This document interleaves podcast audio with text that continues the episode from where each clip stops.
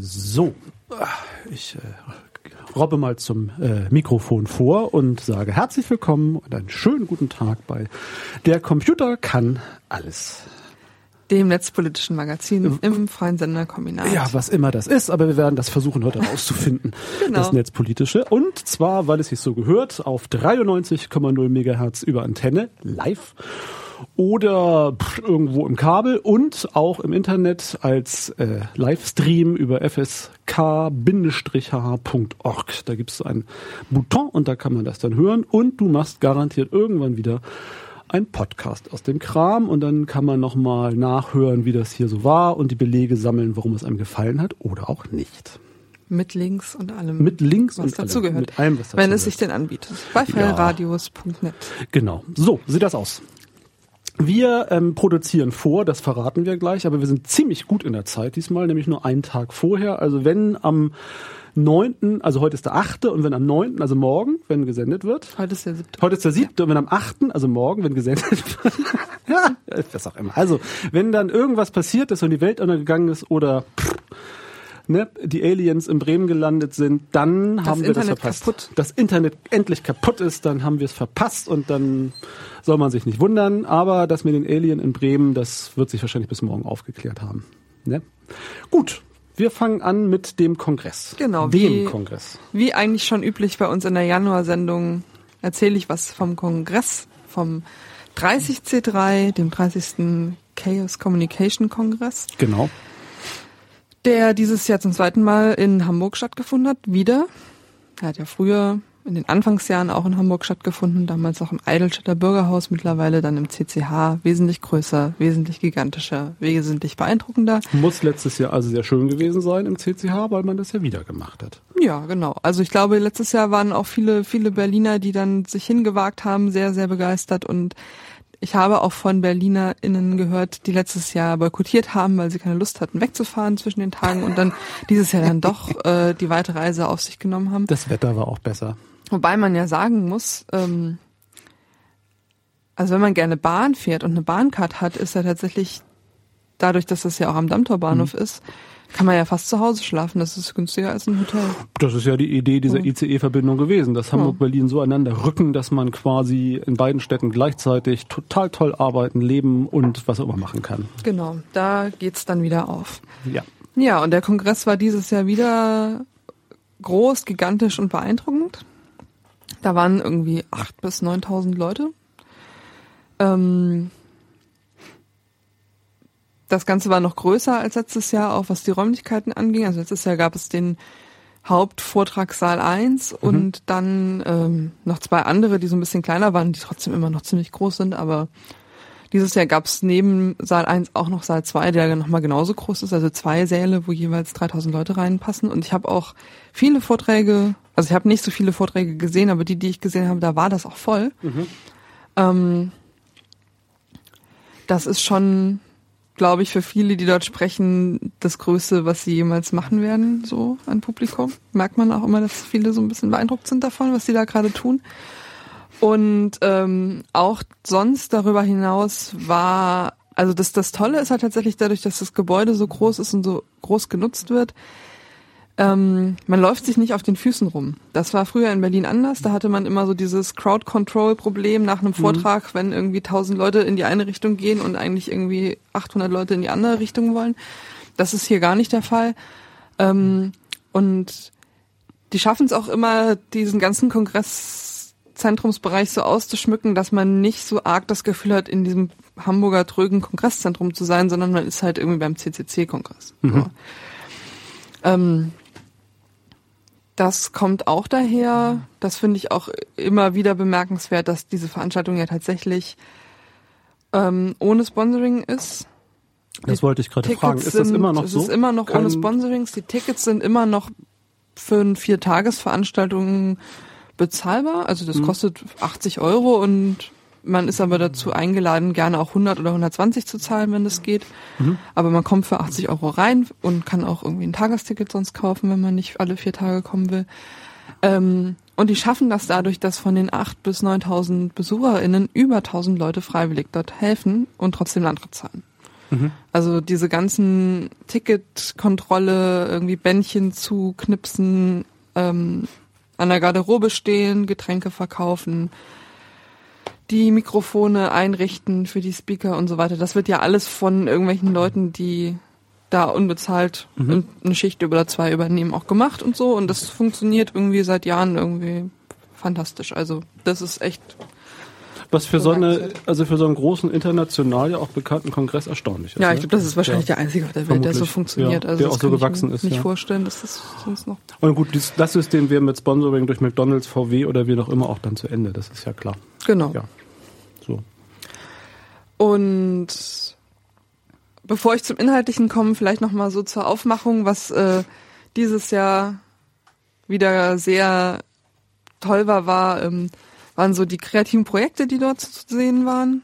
Ähm, das ist ja immer so, dass es da neben den Vorträgen auch ganz große Bereiche gibt, wo einfach Leute an Tischen sitzen und irgendwelche Sachen machen und zwar nicht nur am Computer am, am Rumhacken sind, das auch, ähm, sondern auch so Sachen, die eher so sichtbar und zum Anfassen sind. Also ne, so automatisierte Strickmaschinen oder irgendwelche Hackerspaces, die dann ihre ähm, Zuckerwattemaschine mit haben und so eine Slushy-Maschine, wo es dann aber irgendwie auch alkoholische Sachen draus gibt und so oder so ein Cocktailroboter, ähm, wo man so die Klassiker der Cocktailkarte irgendwie automatisiert rauskriegt.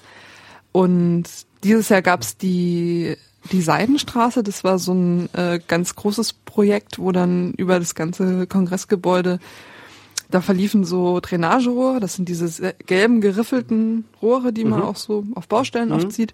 Und da drin dann ein Rohrpostsystem. Ein mit so- Rohrpostsystem. Genau, mit so Plastikflaschen, in denen waren dann auch me- meistens noch so LEDs eingebaut, Mhm. damit die halt leuchten. Dann sieht man halt so, also man hörte halt irgendwie, wenn die sich durch dieses System bewegten, immer so ein Rutsch, weil die ja geriffelt sind, die Drainagerohre, und sah halt dann das Lämpchen so durchrutschen und das Ganze wurde halt ähm, mit Staubsaugern, mit so Industriestaubsaugern irgendwie betrieben. Wo, Und dann, wozu? Also, ich meine, es ist lustig, aber davon ab. na, weil es geht. aber es geht. weil man irgendwie so ja. Kommunikation, auch so verteilte Kommunikationswege ja. Ähm, damit Haptisch ja visualisiert. haptisch visualisieren Ja. kann. Das war dann auch wirklich so, dass an den Stationen immer Leute standen und dann kam sowas raus und die mussten dann gucken, wohin soll das Ding und dann weiterschicken und so. Ähm, ich habe gehört, dass darüber auch, äh, also eine Person schrieb irgendwann im Internet, jetzt bin ich überzeugt von diesem Projekt, ich habe gerade Drogen über diese Seidenstraße bekommen. ja. Und benannt ist das Ding ja nach der Silk Road, was so ein Darknet äh, äh, Internet, also so ein im Tor-Netzwerk mittlerweile irgendwie stillgelegtes Subinternet war, wo auch zum Beispiel man mit Bitcoin Drogen kaufen konnte. Und so. Aha. Also das ist Was für Kenner und Kennerinnen, was Genau. auch immer. Ja, gut. Aber, Ähm, aber nett, sehr nett. Und das zweite, was irgendwie richtig cool und sehr nett und war und was vielleicht auch überleiten kann zu dem Bericht über die Stimmung, war die, die Lounge, die Party Area da drin. Es gibt eigentlich immer auf dem Kongress so einen Bereich im Keller, wo halt, wo es ein bisschen dunkler ist, die Musik ein bisschen lauter und der Alkohol fließt, man tanzen kann, so. Ähm, das war dieses Jahr, das war letztes Jahr ganz oben im, also eher so mit Blick über die Stadt. Das gab's dieses Jahr auch, aber das war so ein zusätzliches Ding. Der eigentliche, die eigentliche Lounge war unten in so einer Halle, die ziemlich groß war und es war eigentlich so ein großer Techno-Club. Also so größenverhältnismäßig vielleicht wie das Übel und Gefährlich oder ein bisschen größer sogar noch, wenn man sich das so vorstellen kann. Und das war dekoriert nach dem Partymotto Riot, inspiriert von dem, was äh, am Wochenende davor in Hamburg passiert ist. Es gab einen Wasserwerfer, nicht der Hamburger St. Pauli ACAB Wasserwerfer, sondern einer aus Bremen, so ein älterer. Und dann gab es irgendwie so ein Auto, was so umgekippt da lag, mit zerschlagenen Fenstern und irgendwelche Telefonzellen. Das sah halt wie so eine Stadt nach dem Riot aus. Ja, Hamburg sah nicht so aus, So. aber wie man es aussehen kann. Ja. Genau. Ja. Hamburg sah nicht ganz so aus. Da gab es ja nur eingeschlagene Butni-Scheiben Und und, keine um- Dixie-Klos, Genau, also aber so keine gesehen. umgekippten Autos, nur ein paar kaputte Oh, Gott, Polizeiwagen ja. am Tag davor. Aber das war so, glaube ich, die Inspiration. Und das war halt wirklich so, naja, so ein postapokalyptisches Post-Riot-Party, vier Tage, mhm. Leute stehen oberkörperfrei auf dem Wasserwerfer und es läuft Techno. Mhm. Und ähm, ich habe gehört, dass die Partys noch intensiver waren als sonst. Okay. Was äh, auch damit zu tun haben kann, dass diese Lounge ja wirklich sehr einladend war, aber vielleicht auch damit zu tun hat, dass insgesamt auf diesem Kongress natürlich die Stimmung jetzt nach dem letzten Jahr, ne, Post-Snowden, mhm. der Kongress nach Snowden, mhm.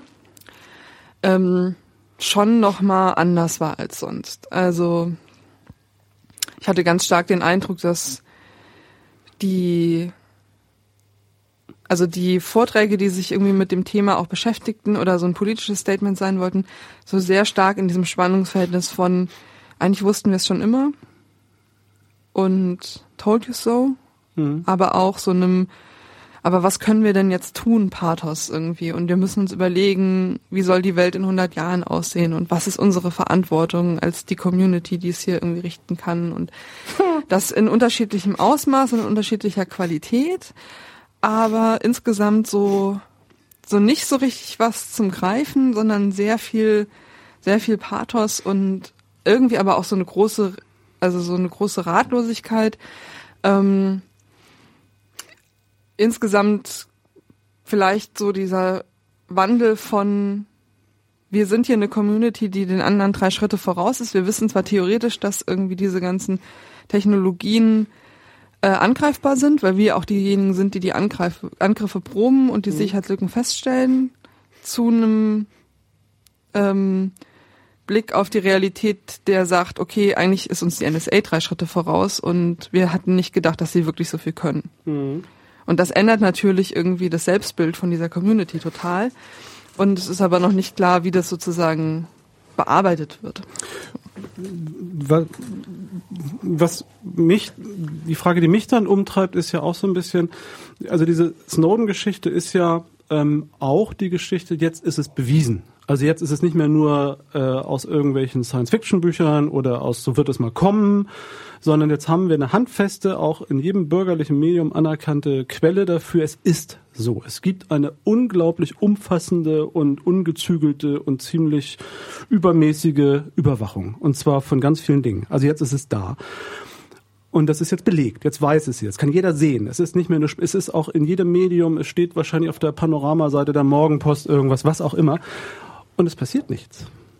Und das ist ja auch ein Moment, der, ähm, der vielleicht Pathos äh, fordert. Denn das ist ja, also ganz viel sogenannte Aufklärung oder, oder Prognose oder, oder, oder auch ähm, Hinweise, es wird so kommen, basieren ja darauf, ihr müsst es nur begreifen. Und wenn ihr das dann begriffen habt und wenn das wirklich genug Leute glauben, dann kommt der Moment des, weiß ich nicht, Aufstands oder der Besinnung oder der Erkenntnis und aus daraus folgt dann irgendwas. Mhm. Und der ist ja nun vorbeigefahren. Und nicht nur der Aufstand der, der Massen, sondern Allein schon das politische mhm. System würde dann ja wissen, was zu tun ist. Genau. Also war, glaube ich, die Haltung ja, bisher. Ja. Also so diese Idee, mm, also was, glaube ich, die, die Snowden-Enthüllungen auch verändert haben, ist so dieses Narrativ der Internetausdrucker, ne? dass sozusagen die politische Klasse einfach, das sind halt alte Leute und die verstehen nicht, wie das alles funktioniert. Mhm.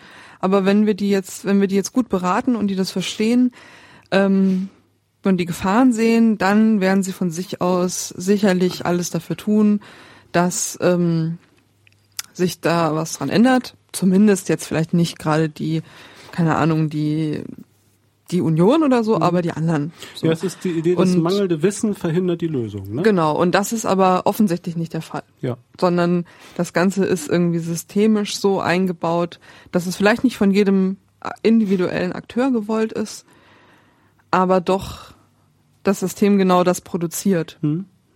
Genau in der Aufteilung auch von, von Tätigkeiten zwischen Regierung und Geheimdienst und so weiter und so fort. Was auch immer, aber das ist ja die Frage, die, die, die, die sich anschließen müsste. Also das, also diese Kritikebene haben wir hier in der Sendung auch häufiger gehabt gegenüber den Piraten oder eben auch gegenüber dieser Idee, dass es nur um das richtige Argument, das richtige Wissen, die richtige Einsicht ginge und wenn genügend Leute das wissen, dann wird sich das ändern. Also dass man das nur erklären muss.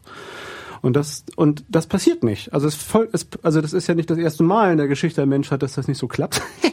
Aber es passiert jetzt auch dieser Gruppe nicht, die ja die letzten Jahre oder vielleicht auch ein Großteil ihrer, also auch dieser Kongressgeschichte darauf gesetzt hat, dass man vorne weg ist und dass man auch die Aufgabe hat, den Menschen das zu erklären, was so passieren wird, wenn die 3D-Drucker Pommes können oder sowas. Und jetzt ist es so und jetzt passiert aber trotzdem nichts. Ja.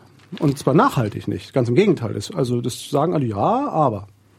Was dann halt passiert auf dem Kongress, ähm, das meine ich eben mit, mit mhm. unterschiedlicher Qualität auch darauf zu reagieren, ist das zum Teil also ganz blöde, keine Ahnung, dann ändert sich halt sozusagen das Narrativ von ähm, statt Aufklärung müssen wir jetzt die CIA unterwandern. Das war so der Punkt von Snowden, ja. äh, von, von Assange. Entschuldigung.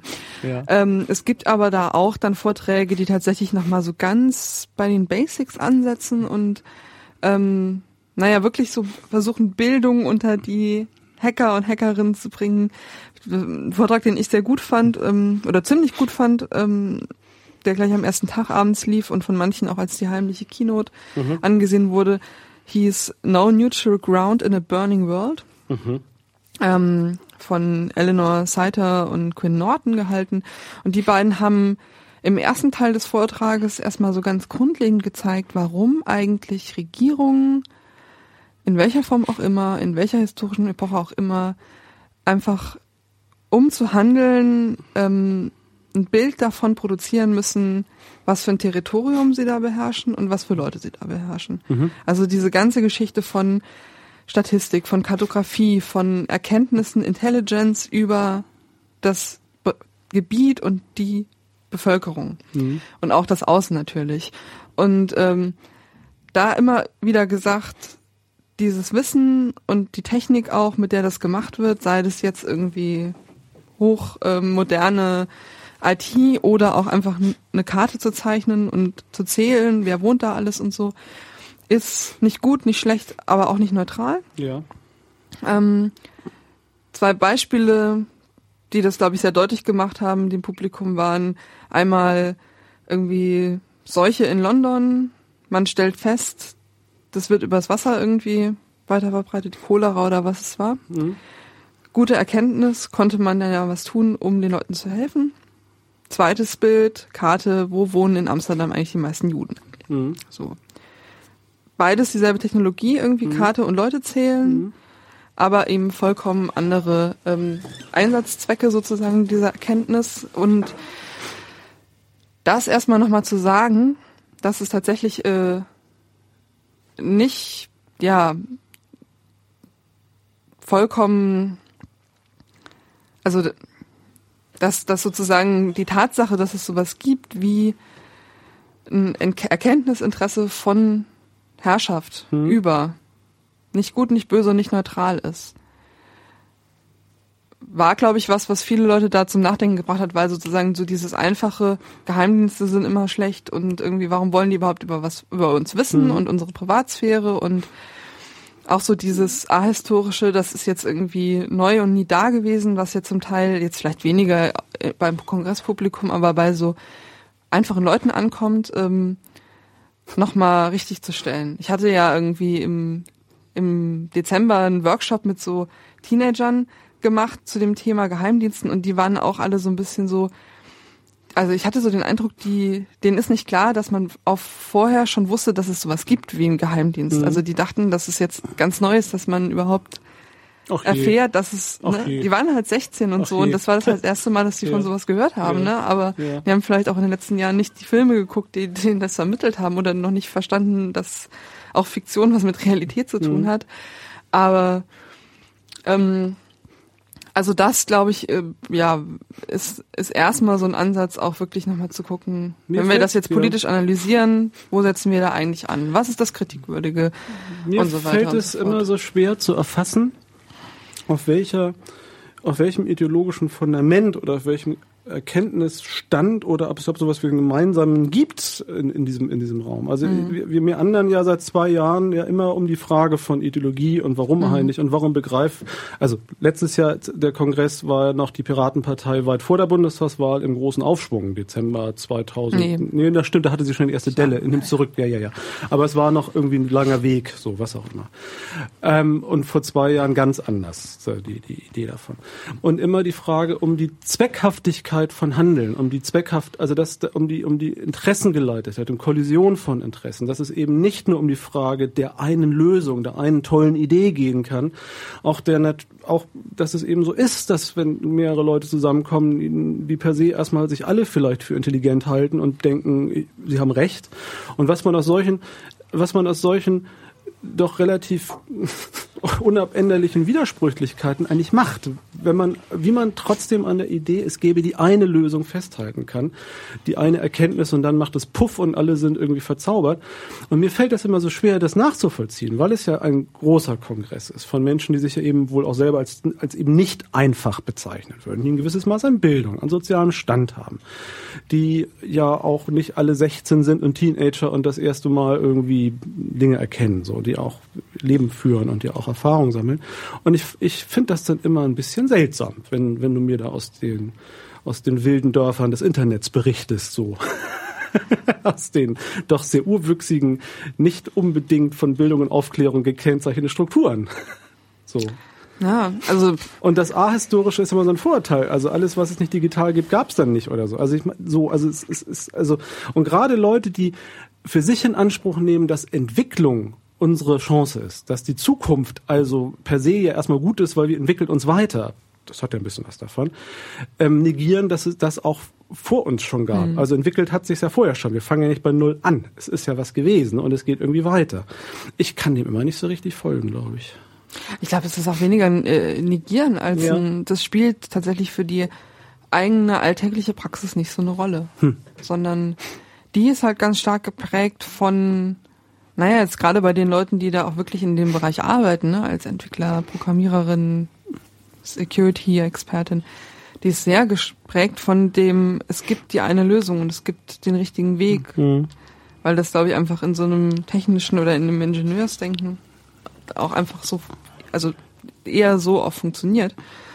Ähm, und ich glaube, das formt einfach das Denken auch sehr stark. Hm. Und auch die höchstpersönliche Handlungsoption. Ne? Also man selber ja. kann, Mann, Frau selber kann tun. Also ich tue. Ich, ja. ich, ja. ich. So. Ähm, faszinierend. Und gerade so ein Kongress ist ja auch ein Ort der Begegnung und des Zusammenkommens und des, also auch des, also auch der, Identitätsstiftung. Ähm, und es war halt, und es waren ja auch nicht, also es war ja, wenn du schon von Assange redest, diese eingeblendete, ähm, eingeblendete Rede, die aber irgendwie mhm. technisch ein bisschen destruiert wurde, wenn ich es richtig verstanden habe. Richtig, hab, ne? also ja. ich habe von einer Quelle gehört, dass ach, im ach, äh, du hast Quellen. Ich habe Quellen und ich habe von einer Quelle gehört, dass es ähm, wohl ähm, also da ist wohl irgendwie ein Stecker rausgeflogen und es konnte aber auch keiner da gerade, also da irgendwas tun in dem Tja. Moment. Es war wohl sehr tragisch irgendwie, aber irgendwie ist die Verbindung abgebrochen. Gab es jetzt noch eine nach, nachziehende ähm, Überlegung innerhalb der Kongressdurchführenden, dass es vielleicht nicht so eine tolle Idee war, was sie davor hatten? Oder es was gab war das ein äh, Statement von Konstanze Kurz, ich weiß nicht mehr in welchem Medium das hm. war, wo sie sagte, wir hätten da wahrscheinlich mehr drüber diskutieren sollen im mhm. Voraus. Das finde ich schlaff. Das habe ich auch gelesen und oder gehört oder so und dachte, oh nee, also diskutiert wurde garantiert genug. Man ist nur irgendwann bei der Frage, dass man was entscheiden muss, mhm. nämlich A oder B, ja, machen oder A lassen. Ja, eben. Und so, und dann passiert's halt und natürlich hält dann B nicht die Klappe, weil dafür die Frage zu groß ist. Also mhm. es gibt da eben offensichtlich nicht nur die eine Lösung, sondern es gibt zwei Lösungen und eine setzt sich dann irgendwie durch. Also die Rede war irgendwie gar nicht, ne? Oder ging nicht? Doch, oder? die war doch, schon, schon ähm, ja. wie gesagt, er hat ja, ja auch gesagt, irgendwie ja. die Leute sollen jetzt bei der CIA, die CIA unterwandern oder mhm. was. Ähm, hm. Ich habe es selbst nicht live gesehen, sondern du also hast ja das gespart. live von zu Hause aus und ähm, da ist nicht nur, also der wurde halt per Skype mhm. zugeschaltet, mhm. ähm, was ja auch irgendwie witzig ist, dass sie Skype benutzen. Das finde ich also, auch beknackt. Also das ist ja auch gut, also ja. Aber ähm, naja, nu. Es gab halt irgendwie zwei Personen auf der Bühne, die dann sich auch unterhalten mhm. haben, während es abgebrochen ist. Und in dem Moment, wo es abbrach, brach halt auch der Stream zu mir nach Hause mhm. ab. Deswegen konnte okay. ich das dann gar nicht so richtig ja. sehen. Aber der hat schon ein bisschen was gesagt ja. und wurde dann auch nochmal zugeschaltet, hat nochmal ein bisschen mehr gesagt. Aber insgesamt gab's, es gab halt wohl einen Sabotageakt. Was ja auch schön ist, aber das Problem damit nicht gelöst ist, nämlich der Umgang damit. Also es hat, gut, es ist, muss halt nicht mal eine Lösung geben, aber ähm, es ist auch ermutigend letztendlich, dass es so viel an Subversion und, und praktische Aktionen auch noch gab, dass mhm. man das einfach nicht so mitmacht. Aber es hat dann auch keine größeren weiteren Wellen geschlagen, oder? Ich habe jedenfalls keine, also zu mir sind sie nicht gekommen. Ich glaube, die Wellen so sind halt schon davor. Die waren gewählt, schon ja. davor und es gab auch auf dem Kongress selbst eine Diskussionsrunde zu ja. dem Thema, so eine selbstorganisierte. Da ist ja immer ganz viel so Workshop ja. und spontanes Meetup zu irgendwelchen Themen. Und das war wohl, was ich gehört habe, relativ anstrengend, weil halt die üblichen Assange-Vertreter, die halt Rechtsstaat und kein Vorurteil, also keine Vorverurteilung gerufen haben gegenüber den Definitionsmachtleuten standen und dann ja, man, nicht wirklich was Neues bei rauskam, wenn ja, die ja. Argumente die wir ja auch schon genügend aus vielen, vielen Debatten kennen, ja. wieder ausgetauscht werden. Das ist halt sozusagen nur anstrengend für das ist die Leute, die sich da reinbegeben. Löst halt auch für alle Beteiligten nicht die Frage, die, die eine Frage nicht, wie kommen wir vom Vorurteil zum Urteil? Also irgendwie muss, also der Moment ist ja ein Weg. Das heißt, es kann nicht immer nur in dem, es gibt ja kein Urteil stehen bleiben. Und es löst die andere Frage nicht, es urteilt die Autorität, die wir seltsam finden. Also so gesehen das ewige, die ewige Verdammnis, die in dieser Diskussion hängen bleibt. Und er bleibt dann für ein ewiger Verdammnis in Ecuador, in der Botschaft, also in London in der ecuadorianischen Botschaft wahrscheinlich hängen. Hat sich auch nicht viel getan, glaube ich, ne? Nur so als Randerscheinung, ist auch egal. Du warst in der letzten Sendung nicht so begeistert von der Idee, zu dem Kongress zu gehen. Schien mir, habe ich so in Erinnerung, aber es hat, war dann doch netter als gedenkt. Jein, also ich habe ähm oder Lowered Expectation helfen bei, beim fröhlichen Jahresübergang. Das sowieso. Aber also mir ging es tatsächlich so, dass mich die ganzen ähm, ersten Erzählungen von wow, es ist total super hier und man muss das gesehen haben, dann doch relativ schnell dahin gelockt haben. Das hat die und ich dann einfach, gelockt. Ich war neugierig und wollte mir das angucken, war dann aber insgesamt nur zwei Abende und mhm. einen Nachmittag da, weil ich ähm, auch gar nicht so, also so meine Jahresenergie war gegen Ende des Jahres relativ verbraucht, wie in mhm. so einer Batteriestatusanzeige mhm. und entsprechend habe ich meinen Kongressbesuch darauf angepasst. Ja. Na gut, aber es war nett. Noch irgendwas, Kongress? Nee, also ich äh, kann, glaube ich, wie immer empfehlen, sich mal den einen oder anderen Vortrag genau. anzugucken. Die gibt's ja nach, gibt's im Netz, sind sie Genau, da. es gibt äh, da auch wieder ein vielfältiges Themenspektrum. Es gibt einen Vortrag über den Drohnenkrieg, mhm. den man sich vielleicht mal angucken könnte. Ich habe einen Vortrag mir neulich nochmal angeschaut zum Thema ähm, also das war von so einem Menschen, der quasi versucht, als so eine eher künstlerische Aktion auch, die Spuren von geheimdienstlicher Tätigkeit, die diese ja tatsächlich aber auch in der Welt hinterlassen, nachzuvollziehen. Also der ähm, fragt sich zum Beispiel sowas wie, wer macht diese geheimen Gefangenentransporte mhm. und besorgt sich dann mal die Dokumente, wer eigentlich auf den Militärlandeplätzen äh, Landerechte hat und guckt sich dann die Firmen an, oh. die da auftauchen, weil das ja gar nicht immer sozusagen Militärflugzeuge sind, sondern ja. auch von privaten Firmen, die dann aber sowas wie ABC Executive Airlines ja. heißen oder so.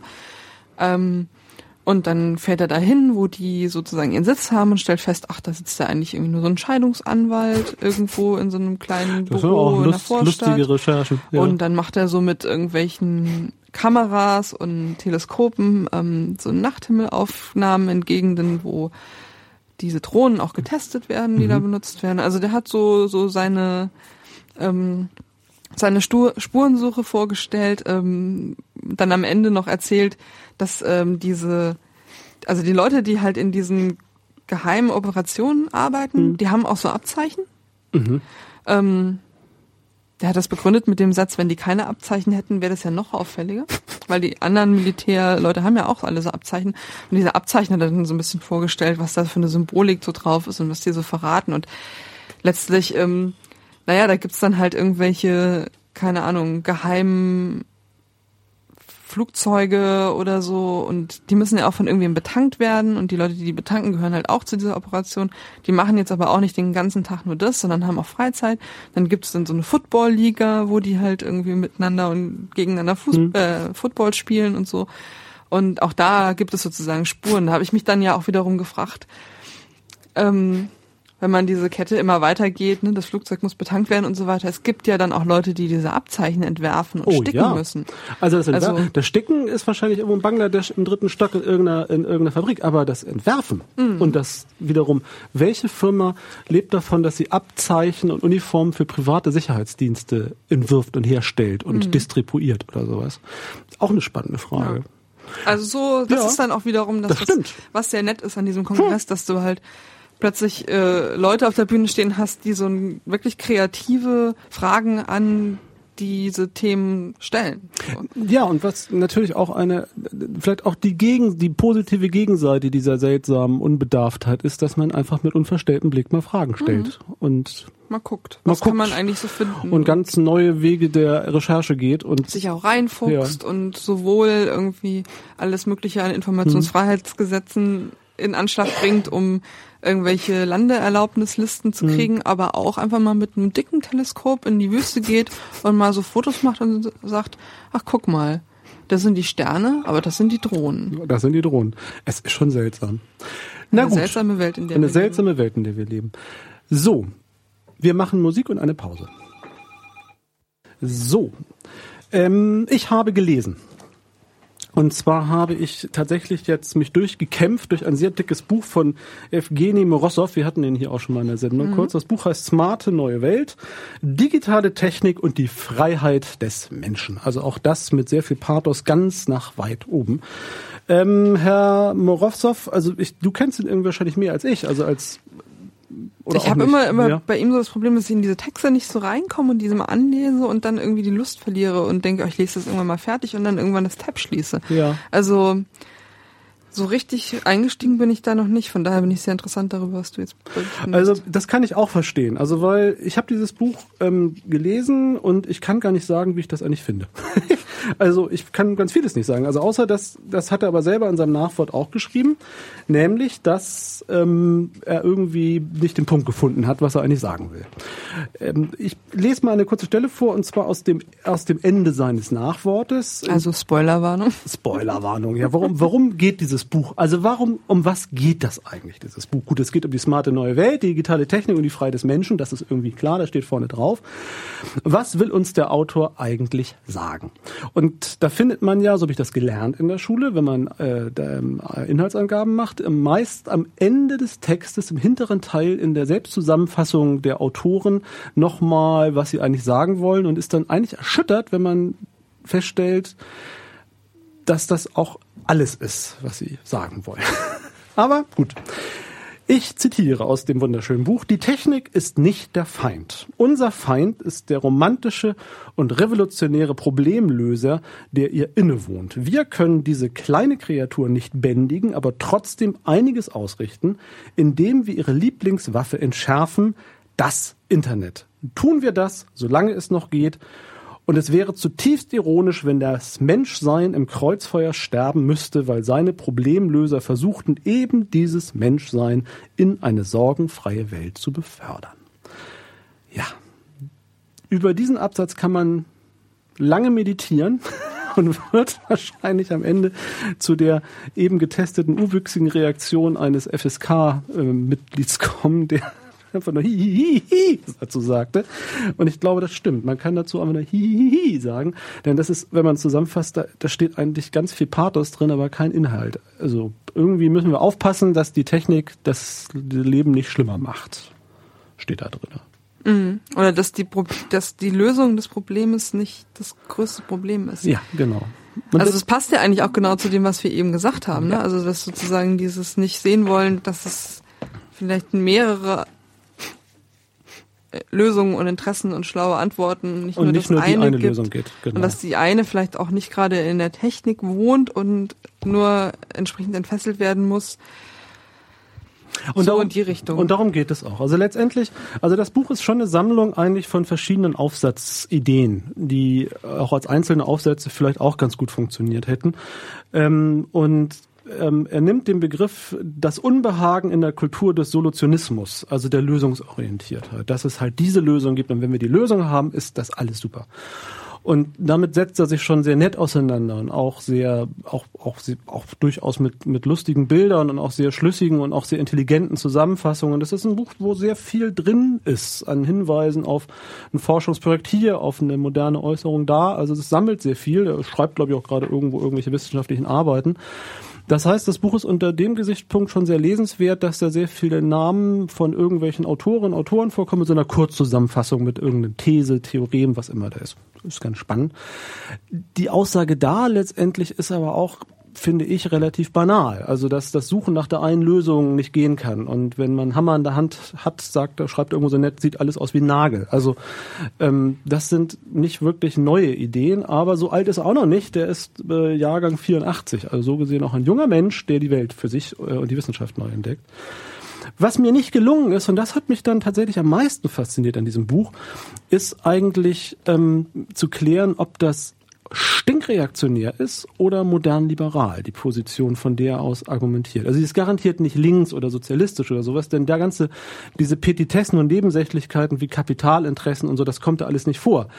Ähm, aber es ist auch nicht nur konservativ. Er bedient sich vieler konservativer ähm, Gedankengänge, Negierung und auch Hinweise und auch über Biologismen und wie Menschen halt so sind. Aber trotzdem verteidigt er letztendlich ideologisch das Recht auf Anderssein, auf Vielfalt, auf Individualität, was hochliberal ist, warnt aber gleichzeitig vor einer, vor einem nach seiner Meinung fehlverstandenen Bürgerlichkeits-, Bürgerrechts- oder Liberalitätsgedanken, der am Ende nur in der einen Eindeutigkeit enden kann. Das finde ich sehr spannend, das finde ich auch sehr nett. Das ist auch die Begrenztheit gleichzeitig dieses Buches, weil es eben in dem ideologischen Liberalismus verhaftet bleibt und damit auch die eigenen Grenzen von Freiheit und Vielfalt natürlich ähm, im immer wieder trifft, ohne dann daraus eine Konsequenz zu ziehen. Aber es ist eigentlich nett zu lesen. Also, es, also nett zu lesen. Es ist, ich verstehe, warum es nicht, also es ist vom Lesen her nicht so nett zu lesen, weil das ein bisschen verquast teilweise auch in der mhm. Übersetzung ist, aber es ist von den Ideen her und von dem, was so zusammenkommt, eigentlich ganz nett zu lesen. Und man muss es auch nicht en bloc lesen, sondern man kann auch da Stücke nehmen, weil man dann so kleine Versatzsachen hat. So gesehen auch sehr modern.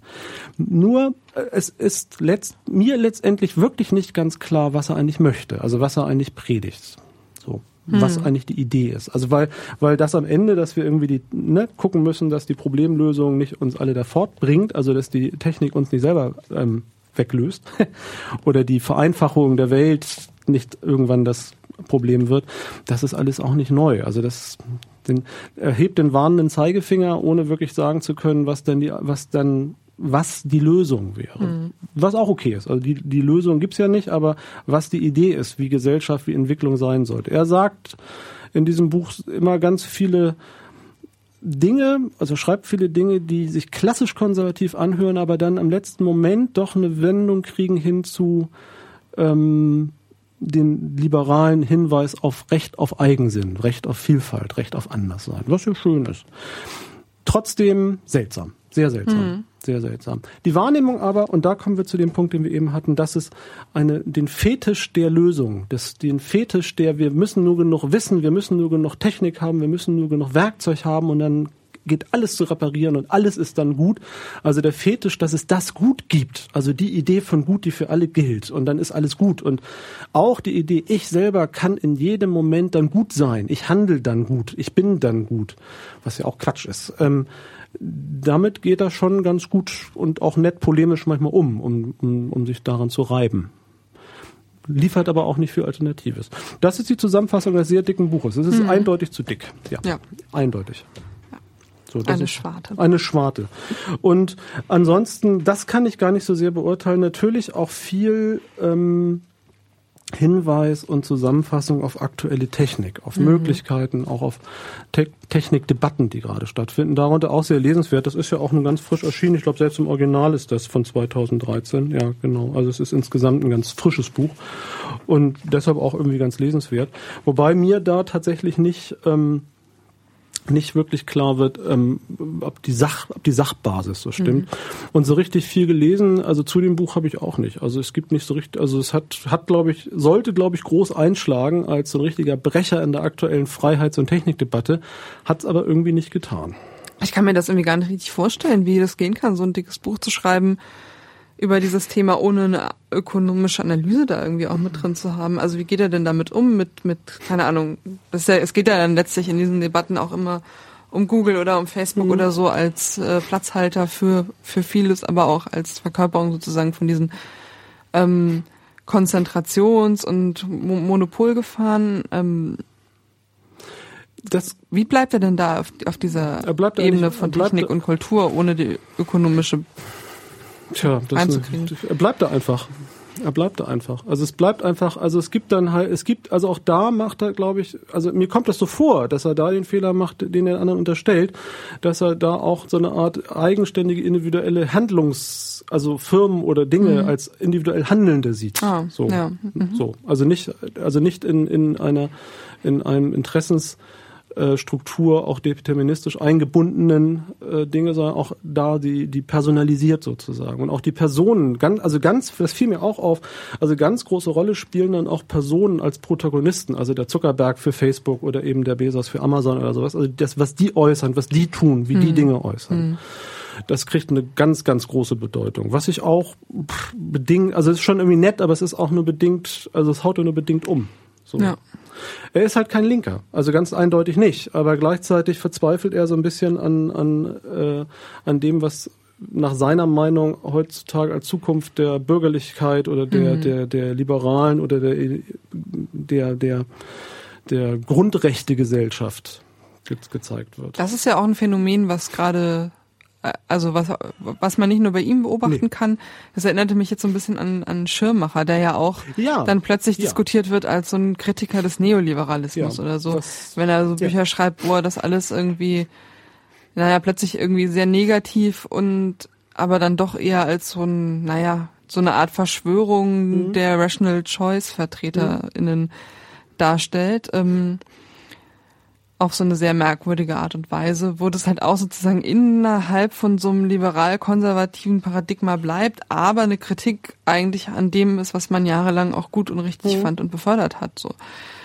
Ähm, ist, ja, und es ist, nun ist aber ja. Schirmacher jetzt nicht äh, 29 wie Musorov, sondern dann doch ein deutliches Stück älter und sollte eigentlich merken, dass ähm, dass das nicht irgendwie so ein na, weiß ich nicht. Vielleicht ist es sozusagen bei Schirmacher dann wieder so, dass es sich eher in so einen Determinismus flüchtet äh, mhm. äh, und weder und eher nicht sagt, es gibt da Akteure, die auch irgendwie durch ihr Handeln bestimmte Ideologien voranbringen, sondern sagt, ja, das war irgendwie, kam dann plötzlich diese Rational Choice Geschichte die Welt und die Spieltheorie und dann gab es, wie er das in seinem Buch, dessen Namen ich gerade vergessen habe, in seinem letzten ähm, nennt, Nummer zwei. Hm. Und Nummer zwei äh, ist auf einmal für ganz viel verantwortlich, ist aber eher so eine, naja, so eine deterministische Figur, mhm. während dann vielleicht bei Musorov das dann eher irgendwelche Akteure in, in seinem Alter sind, wie Zuckerberg, die ja ähm, durch ihr Handeln und Meinen und Denken und ihre Aussagen als Belege her. Und eine Ideologie werden. prägen. Also er glaubt auch sehr viel daran, dass die, dass Ideologie auch Gesellschaft prägt. Also da ist er wiederum auch, also so, ne, also die, die auch, er ist auch ein hoher Befürworter von Moral und auch das Wiederkehren. Also es ist ein sehr modernes Buch, weil es letztendlich genau ein Bestandteil in den vielfältigen Erscheinungsformen ist, der der nicht linken Theoretikerinnen, Theoretiker, der nicht linken Ideologie, also der Liberalen, der Konservativen, der was auch immer, also die auf der Suche nach einer, nach einer modernen Fassung sind, die passt. Also die schon sehen, dass viele Dinge irgendwie seltsam sind. Die, die, es hat sich ja viel. Wir leben mitten in einer industriellen technischen Revolution. Wir leben in der Verflüssigung ganz vieler bisheriger äh, Konstanten. Nicht erst seit gestern, sondern seit mehreren Jahrzehnten und in der gesamten in der gesamten westlichen kapitalistischen Welt. Und die Auseinandersetzung, was ist denn die Idee für jetzt? Was ist die Idee für morgen? Was ist die Moral für morgen? An was machen wir das fest? Wo ist mein Handeln? Wo finde ich mich? Wo bin ich? Also das Ich zur Gesellschaft. Das sind ja alles Dauerbrenner der Philosophiegeschichte und die aktuell neu ausgehandelt werden. In vielfältigen Erscheinungsformen. Und letztendlich also nehmen wir jetzt diese, diese, diese, diese Piratenidee, der, der, jeder muss nur alle Informationen haben und dann haben wir wieder Herrschaft über uns und die Welt und dann wird das Böse verschwinden, weil das Gute, das Gute gewinnt dann, ist ja auch eine Idee. Also ist ja erstmal, ich finde, die ist Quatsch, aber ist ja eine Idee. Und die, eine, eine Idee auf, auf die Frage oder das, das gesehene Problem, dass man sich ohnmächtig fühlt oder dass die Dinge nicht so gut laufen, wie sie laufen. Also, dass das irgendwie auch nicht so toll ist, wie es gerade ist. Dass die Konflikte mehr werden, dass man irgendwie das Gefühl hat, es ist nicht so schön. Und darauf eine neue Debatte. Und da, und das ist so seltsam. Also, weil für, für, für jemanden wie mich, der von einer ganz anderen ähm, Sicht erstmal ausgeht, von ein paar anderen Prämissen ausgeht, das bei mir immer ganz große Verblüffung auslöst, ähm, dass, dass die Leute diese Prämisse nicht teilen. Also wie man diese, so ich, ich wundere mich immer. So, ich zuck da immer in den Schultern, tue ich auch jetzt gerade im Radio machen, denke mir, hm, ich verstehe es irgendwie nicht. Ich verstehe die nicht. Die verstehen mich wahrscheinlich dann auch nicht. Ähm, und in diesem ganzen Kuddelmuddel ist natürlich das Internet, also die wirkliche Neuigkeit, dass man so viel beieinander und so viel erscheint oder auch nur das davon gezeichnete Bild der Gewissheit, was das Internet angeblich ist, natürlich ein, ein, ein Bezugspunkt. Also für die, für die einen ist es die Lösung aller unserer Probleme, für die anderen ist es der Untergang der, der Welt und der Moral. Ähm, und was das am Ende alles ist, weiß ja auch keiner so genau, weil das, also das muss man zumindest ihm auch zugestehen. Er schreibt, wenn er von das Internet redet, das ist schon in Anführungsstrichen gemeint. Also schon auch als, als eine Projektionsfläche für die neue Welt, die neue Technik und ähm, und natürlich auch eine Kritik an diesem Technikfetisch, der stattfindet. Denn dass Dampfkraft und Elektrizität den Kommunismus äh, zum Sieg verhelfen werden, war auch mal eine ziemlich herrschende Idee in bestimmten Teilen der Welt, hat auch nicht so funktioniert. Ja, ja hätte aber sein können, weil ist ja alles Kontingent. Ne? Hätte ja sein können. Weiß man ja auch vorher nicht so genau. So oder dass das keine Ahnung, das Atomkraft. Also ich meine, ich kann immer nur empfehlen, was ist was Hefte der 70er zu lesen oder oder Zukunftsversion in, in Donald Duck und Mickey Mouse Heften. Also ich meine, ich warte immer noch auf die schwebenden Autos, die uns für 2000 irgendwann versprochen mhm. worden sind oder die Atomkraft, die dazu führt, dass die, der Strom aus der Steckdose kommt. Für alle umsonst und immer vorhanden, ohne dass es Probleme macht. Also es gibt ja nur, die Welt ist, also die Geschichte der Menschheit ist eine Ansammlung an Zukunftsvisionen, die am Ende uns die Erlösung im Diesseits versprechen. Hat bisher nicht so geklappt, aber war auch schon mal schlechter in Teilen der Welt als jetzt. In Teilen nicht, in Teilen ja. Also so gesehen. Und war auch schon mal besser in Teilen der Welt. War auch schon mal besser in Teilen also. der Welt als jetzt. So gesehen muss man immer wieder neu dazu eine Position finden, wie man das so findet. So.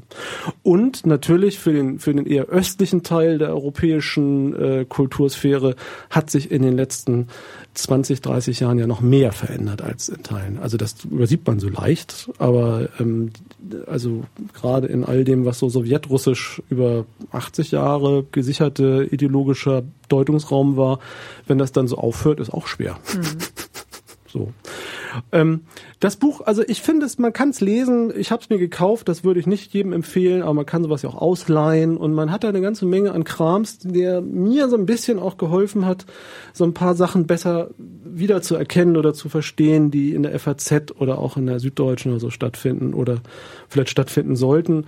Und was mich, glaube ich, abschließend gesagt am meisten freut, ist, dass zumindest die Sinnsuche also die Zweck- und Sinnsuche und die Definitionssuche, wie soll es denn eigentlich sein? Also wie hätten wir es denn gerne? Dass diese Idee, dass die zumindest auch da ist. So, die Idee, man sollte eine Gesellschaft schon so gestalten, ähm, also schon irgendwie aktiv Einfluss nehmen auf das, wie es um einen herum ist. So. Und wie geht das eigentlich? Was ist der Mensch in dieser Welt? Also das, das äh, neu zu denken ist ja nicht verkehrt. Also schadet nicht. Und es ist besser als irgendwie technokratische Antworten. Es ist halt so, wie es ist. Oder man weiß ganz genau, wie es ist. Ähm, und die, das Hinterfragen von Gewissheiten ist in diesem Buch Smarte Neue Welt schon auch immer gut als Denkaufgabe. Das wäre meine Zusammenfassung. Aber zu dick. das hat man auch im schönen Aufsatz auf 80 Seiten geschafft, glaube ich. Und nicht hier auf, weiß ich nicht, wie sind das hier? Ich muss direkt mal gucken. Oh, fünf, über 500, 600, mhm. 605 Seiten mit Anhang. Ach du große Güte. Ja, das ist ziemlich dick. Das habe ich dazu. Ja. Dann würde ich sagen, nochmal noch Musik. Musik. Nochmal Musik. Und weiter geht's. Ach, vorproduzieren ist doch immer etwas Wunderbares. Muss zwischendurch mal eine kleine Pause machen, die erste Stunde abspeichern ähm, dabei keine schlechte Laune kriegen, hoffen, dass der Rechner funktioniert, dass man den falschen Knopf drückt und eine Stunde plötzlich sich gelöscht hat und dann hat man nur mit sich selber geredet, was ja auch nett ist. Noch besser als Radio alleine machen, wenn man dann vorproduziert und die Stunde ist weg. Das ist dann Hm. besonders trostlos. Oh ja. das kann ich- oh ja, ja, ja. Thema, beknackte Baden-Württemberger Katholiken oder ähm, Hamburger Polizei ohne Katholiken auch nicht, auch nicht besonders intelligent. Sag, Auf jeden Fall irgendwas mit über 55.000 UnterstützerInnen. ja, das ist immer Das schön. ist nämlich eine Parallele, die wir hier schon festgestellt haben zwischen der Facebook-Gruppe Solidarität mit den Beamten der Davidwache und der Petition, über die wir reden wollen, die den Titel, ich muss es nochmal nachschauen, Schau es nochmal nach. Zukunft, Verantwortung, Lernen, kein Bildungsplan 2015 unter der Ideologie des Regenbogens trägt. Und ähm, wir fanden, das passt ganz gut, weil es sich eben auch mit der Frage beschäftigt, wie wir wollen, wie wollen wir eigentlich leben in diesen Zeiten, die irgendwie neu sind und wo irgendwelche Sachen sich auch anders zusammensetzen und verändern. Ja, wenn plötzlich ähm, Frauen Frauen heiraten dürfen und Männer dürfen Männer heiraten und keiner sagt, das ist verboten und fängt an zu brechen, sondern man muss das auch noch, ne? Ja. Und dann auf einmal sogar Leute auf die Idee kommen, dass man den Kindern auch erzählen könnte in der Schule, dass das geht. Dass das geht. Dass das geht. Es ist auch, muss ich sagen, in meinem fortgeschrittenen Alter jetzt nicht das neueste Thema auf der Welt. also pervers waren die Menschen immer schon, aber gut, machen wir mit dem Regenbogen hier diesem Kram. Das ist, erklär's mir, das ist aus Baden-Württemberg. Das habe ich richtig verstanden. Genau, also es geht um, ähm, um eine Bildungsplanreform. ja. die ansteht für 2015. Ähm, Da regieren ja die Grünen, muss man sagen, mit der Richtig. SPD zusammen, was ja schon mal ganz schlecht ist. genau, und das ist wahrscheinlich auch der Hintergrund, warum ähm, im Zuge dieser Reform Leute auf die Idee gekommen sind, dass es ja vielleicht mal ganz gut wäre, in die Lehrpläne reinzuschreiben, dass äh, es nicht schadet, wenn man den jungen Menschen die Vielfalt des Lebens auch im Unterricht ein bisschen widerspiegelt, würde ich jetzt mal so sagen. Ja. Das äh, bezieht sich ja unter anderem auf den Sexualkundeunterricht, aber sicherlich auch darüber hinaus. Ich meine, ich kenne das noch aus meiner eigenen Schulzeit, da waren ja so die, die wichtigen Themen des Lebens breit verteilt über Deutsch, Religion, Sexualkunde, überall konnte man ein bisschen was erfahren über Zusammenleben und Menschen und wie das so ist, wenn sie sich mögen und so weiter und so fort. Ähm, und da sagen die Petenten und Petentinnen ähm, müsste man jetzt unglaublich aufpassen, denn das schießt über das Ziel hinaus. Ähm, da, zuerst tun sie natürlich ganz offen und tolerant, denn wir leben ja in Zeiten, wo man das auch muss und sagen, wir unterstützen das Anliegen, Homosexuelle, Bisexuelle, Transgender, Transsexuelle und Intersexuelle nicht zu diskriminieren. Und bestehende Diskriminierung soll im Unterricht auch thematisiert werden, ne, so der Petitionstext. Ähm, die Verankerung der Leitprinzipien und der Aktionsplan für sexuelle Akzeptanz und gleiche Rechte Baden-Württemberg schießen jedoch über das Ziel der Verhinderung von Diskriminierung hinaus. Ähm, denn, und dann kommt halt die große Angst, da wird auf einmal irgendwie Werden so kleine- getan, als ob das auch normal ist. Da wird so getan, als ob es normal ist und dann werden die Kinder zur Homosexualität verleitet. Genau. Sagen wir es doch mal, um was es geht.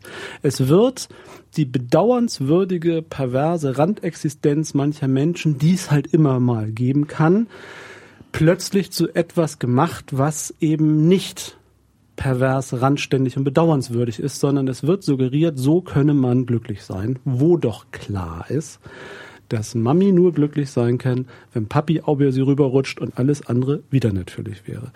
Es ist letztendlich eine erbärmlich alte Debatte, wenn ich das mal als alter Referent für Perversion, Queer und Kram sagen darf, die immer wieder in neuer Verkleidung uns erreicht. Schön finde ich die Notwendigkeit ähm, dieser Pseudo-Zurückhaltung in der ähm, Sprache. Das zeigt ja, dass man nicht wirklich sagen kann, also mal, ne, so, also man muss schon also muss schon einräumen, dass man die nicht alle nach Kuba schickt oder sowas und dass es sowas gibt und dass es vielleicht auch irgendwie pff, Das bezieht sich Ne? aber ausschließlich auf den Anfang dieses Petitionstextes. ja klar. Denn das ist aber die man kann da auch kommentieren musst, ja. und Uh. in den Kommentaren steht genau das. Ich finde, es also ich habe tatsächlich einen Kommentar ja, gelesen, ja. wo steht, es ist eigentlich schade, dass man die nicht mehr töten kann, aber wenigstens in der Schule davon sollte man doch Mhm. nichts erzählen.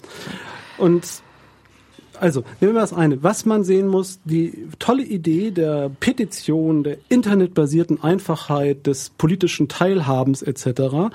führt zur Überraschung mancher Menschen nicht immer nur ähm, die guten, gemein gerechtdenkenden äh, auf den Weg der Tugend, sondern die anderen können das auch. ähm, das sind alles einfach Dinge, die nur ein Werkzeug sind. Wer, wie es genutzt wird, ne? Ne? Das So. Medium ist nicht die Message. Nein, das Internet kann auch diskriminieren. Ich sage euch das. Selbst wenn da Leute sitzen, die eigentlich äh, sich durch eigenständiges Googeln alle Informationen und Wahrheiten Was, genau. vorlegen lassen könnten, Trotzdem- kommen sie trotzdem zu dem Schluss, dass, äh, wie zum Beispiel das äh, neueste Kommentar, was ich hier offen habe, sagt, das verstößt gegen das biblische Prinzip. Biblische Prinzip. Punkt. Das ist schön. Das würde jetzt, und das Faszinierende an solchen Aussagen ist, dass jetzt eine Bischöfin in Hamburg das anders sehen würde. Aber die Logik dieses Arguments ist es, die hat dann die Bibel nicht verstanden. Es ist letztendlich auch wurscht, weil die Meinung ist da, die Meinung ist auch erstmal irgendwie da. Also pff, darf man wohl auch haben. Es gibt kein Meinungsverbotsgesetz und ich wäre auch nicht der Sicherheit dafür, dass ich das teile. Was ich aber wirklich erschütternd finde, ist, ähm, dass die Debatte da gleich wieder landet. Also dass die Beherztheit der Argumentation da landet. Denn man könnte ja auch nach mehreren schwulen Bürgermeistern, Politikern, Außenministern und weiß der Geier was, nach vielen Jahrzehnten der, der Zuspitzung auf Homo-Ehe ist immer erlaubter und ähm, wir sind jetzt schon bei ganz anderen Fragen. Man könnte ja auch die Idee haben, dass dann bestimmte Debatten auch entschieden sind, aber dem ist nicht so. Dem ist ganz und gar nicht so. Also man kann darin, glaube ich, sehen, es geht gleich beherzt zurück in die Vollen. Ja. Mit voller Breitseite auf jeden Fall. Und was ich, ähm, das hatten wir im Vorgespräch so kurz, was ich immer so bemerkenswert finde, während ja die eine Seite der politischen Agenda, also gerade von den Grünen, aber auch der FDP, ja immer versucht, sehr, also Homo-Ehe als isoliertes Kampfthema zu Genau. sehen. Und auch von vom LSVD sozusagen Ja, seit seiner Gründung ähm, damals immer zugespitzter. Und dann Ja, halt noch genau. Adoption dazu als so ein, so Genau, ein und- Thema und- davon, aber das ist, und ist auch das, geht. Normalisierende der Ehe, also das alles wegzumachen.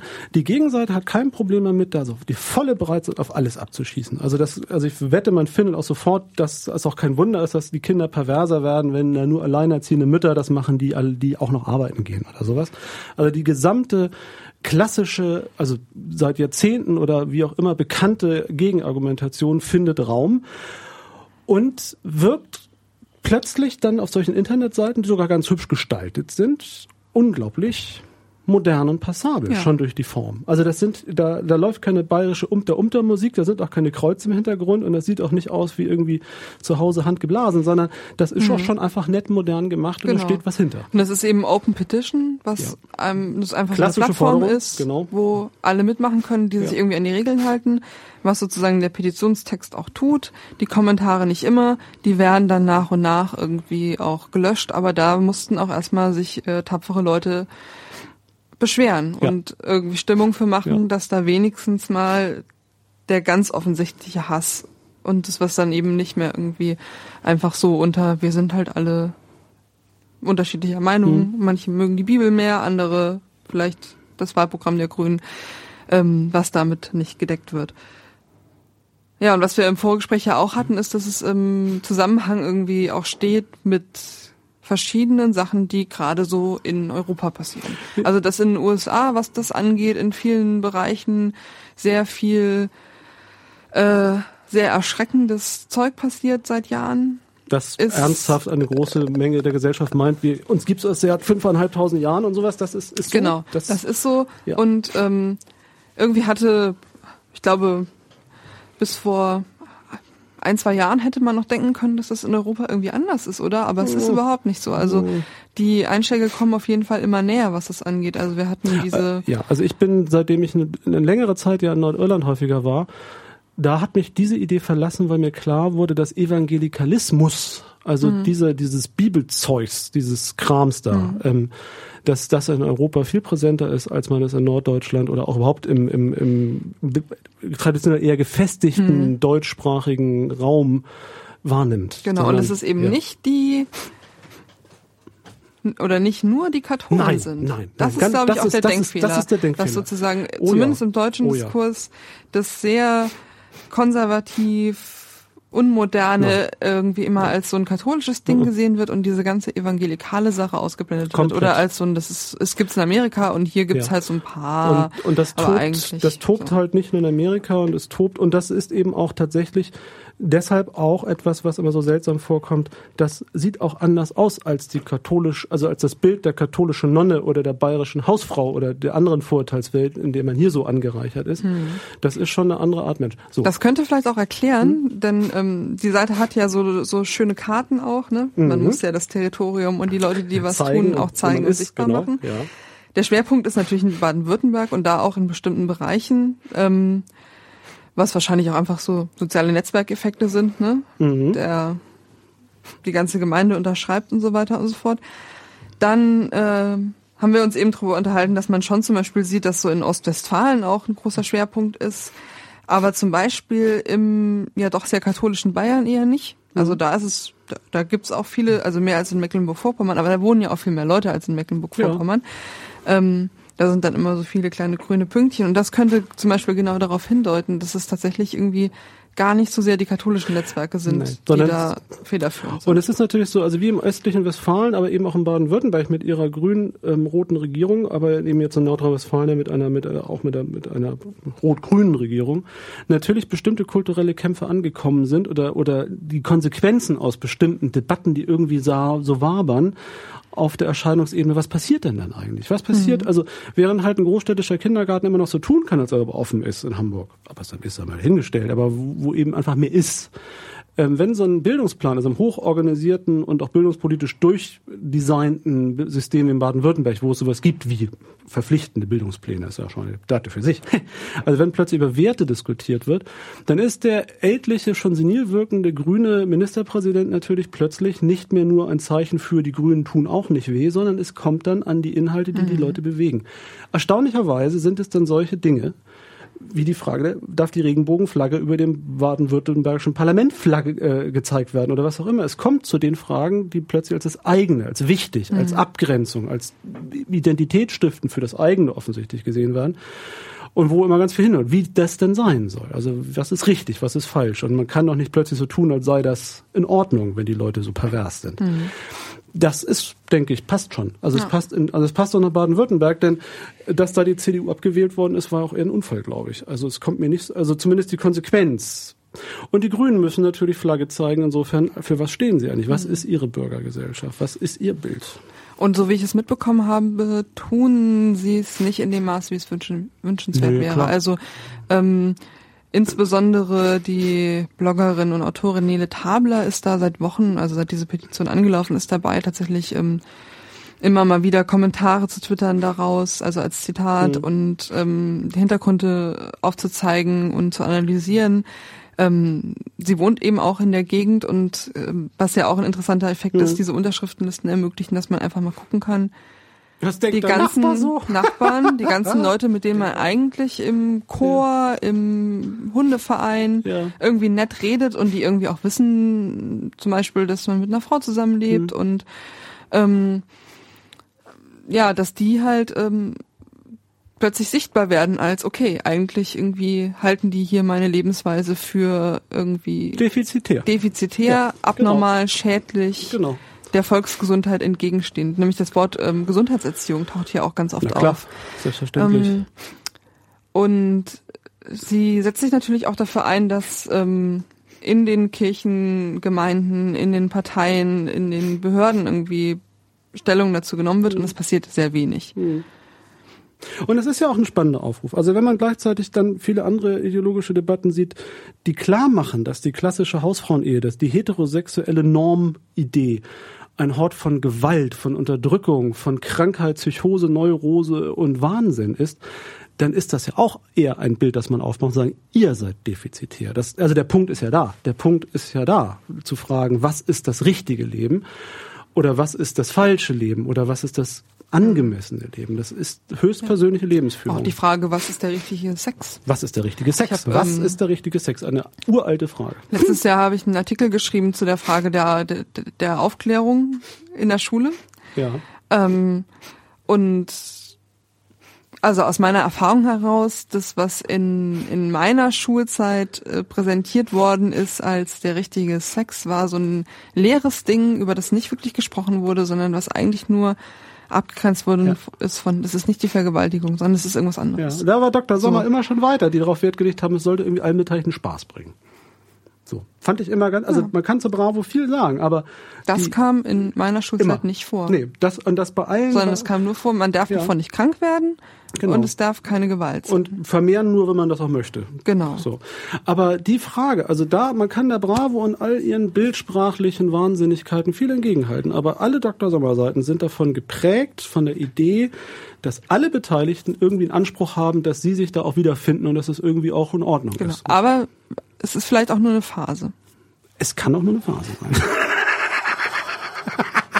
okay, das ist aber die Hoffnung, die, glaube ich, die Bravo allen Teenager mitgeben muss, weil es ist auch nur eine Phase. Also das muss das ganze, vieles im Leben das ist Leben auch, dass man vielleicht ein Magazin äh, liest, ja. wo Frauen, die mit Justin Bieber zu tun haben, immer regelmäßig als Porno-Bitches bezeichnet werden, ist, ist vielleicht nur hoffentlich nur eine Phase. Ich glaube auch, dass ganz vieles nur eine Phase ist. Ja, also mein Leben ist eine Aneinanderreihung von Phasen und die waren alle so, wie sie waren. Nein, aber wie auch immer, die Frage ist ja da. Was ist das richtige Leben?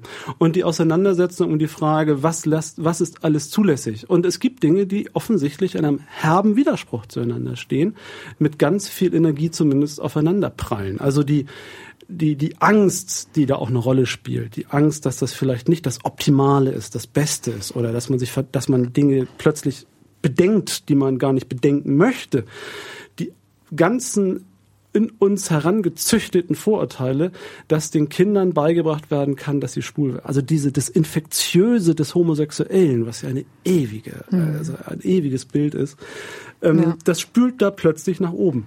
Und darüber muss eine Auseinandersetzung geführt werden, und es wird eine geführt. Und da ist dann der Vorteil an, der, der Vorwurf an die Grünen natürlich zu Recht. Wo ist die Flagge? Wo ist eure Position? Wie ist die Position? Wie führen wir den Kampf? Oder geht er verloren? Oder hofft man, man kann ihn durchsetzen? Ich weiß es nicht genau. Ich fand es ja auch faszinierend, wie die CDU es in Hamburg geschafft hat, mit einem schwulen Bürgermeister umzugehen, ohne über das Thema jemals auch nur eine ideologische Debatte zu führen. Ob das gesund ist, weiß ich nicht. Oder ob das noch mehr Verdrängung und Neurose schafft.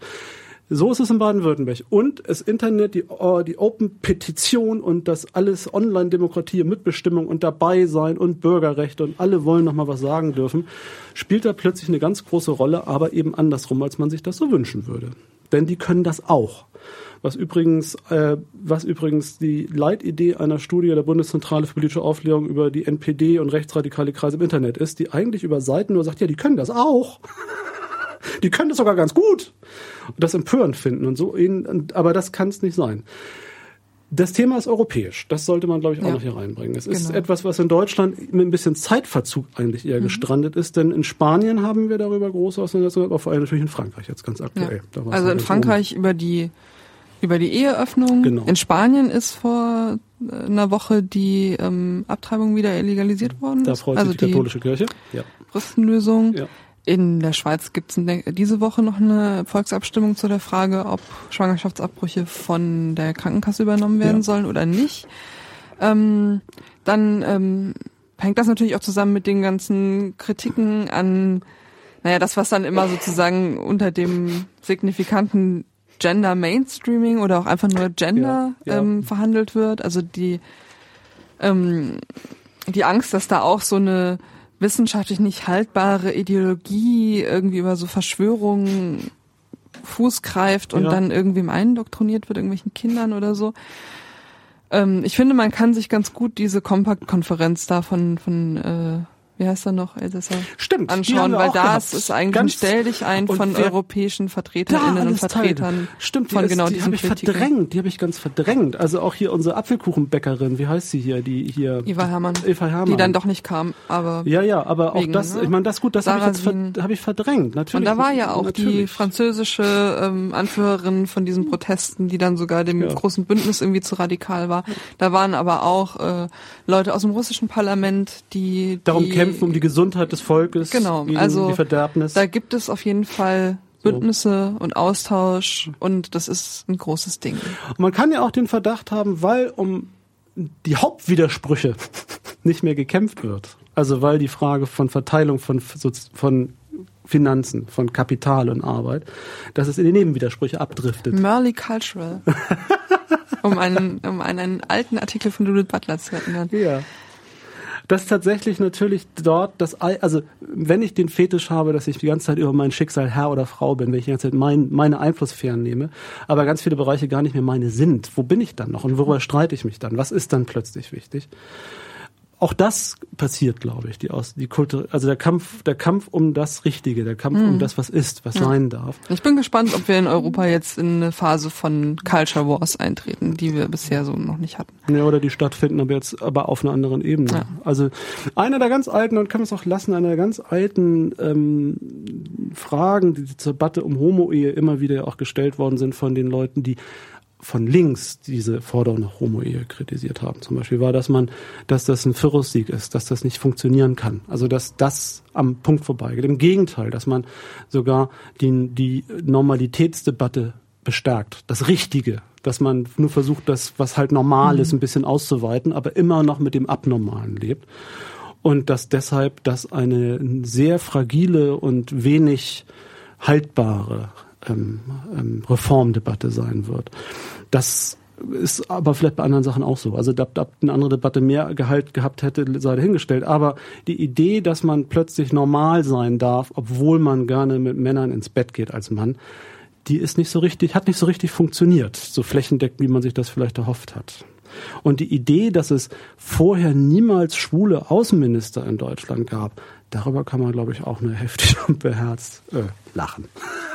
Und Ole von Beust war garantiert nicht der erste schwule Bürgermeister einer deutschen, Großstadt. Das mag ich nicht glauben. ja, aber ähm, auch das äh, als abschließender Hinweis darauf, nur weil es online passiert und eine Petition ist, macht das die Welt weder demokratischer, vielfältiger noch besser. Das haben wir ja auch schon immer gewusst. Das haben wir immer schon gewusst. Äh, Musik oder Thema? Mm. Mm. Mm. Lass mal, lass mal thematisch weitermachen. Genau. Dann können wir nämlich doch noch was genau. ähm, ja. zur Frage. Ja. Was ist eigentlich schlimmer, ein Gefahrengebiet oder eine Vorratsdatenspeicherung? sprechen? Muss immer alles in Verhältnis zueinander gesetzt werden. Kann man nicht einfach oder sagen. Es schmeckt alles nicht. Wer ist sympathischer? Neumann oder Heiko Maas? ähm, wollen wir die Vorratsdatenspeicherung einmal vorweg gleich wegnehmen? Ja. Oder? ja ähm, im, im Koalitionsvertrag, einer der Gründe, warum ich auch nicht für ihn gestimmt habe übrigens, wurde sehr doof formuliert, die Vorratsdatenspeicherung in der Großen Koalition befürwortet. Man hat sie nämlich versteckt also hat auch da die eigene Position ausgeklammert, hat sich versteckt hinter der Euro angeblich europäischen Zwangsläufigkeit, dass man das ja machen muss. So. Der Koalitionsvertrag der Großen Koalition ist von solchen rhetorischen Blödsinnigkeiten ähm, durchseucht, weil man möglichst wenig Inhalt an vielen Stellen haben wollte, hätte sich dann nicht streiten müssen, das wollte man nicht. Nun ist Folgendes passiert. Der, der europäische Zwang zwingt plötzlich gar nicht mehr so doll, wie man das gehofft hat, denn es gibt eine rechtliche Auseinandersetzung auf europäischer Ebene und es gibt eine Stellungnahme des, ich weiß immer nicht, wie der heißt, der europäische Irgendein Berichterstatter? Ja, also jedenfalls also, es ist wichtig, wie wichtig, immer kompliziert, ja, wenn es um die EU Gott. geht, aber da kommt auf jeden Fall im ersten Jahresviertel 2014 dann auch nochmal eine Entscheidung. Die durchaus sein könnte, dass diese Art der Vorratsdatenspeicherung mit EU-Recht alles andere als konform ist, also schlicht verboten. So. Jetzt hat der Justizminister, und ich würde sagen auch als Reaktion auf die Sperenzien der CSU in anderen Fragen, ohne lange also mit der CDU darüber zu reden. Eine Presse, einen kleinen Auftritt vor der Presse, dynamisch, jung und in, äh, unter freiem Himmel hingelegt, indem er gesagt hat, ja, wir machen jetzt erstmal doch keine Vorratsdatenspeicherung. Schönen Tag noch.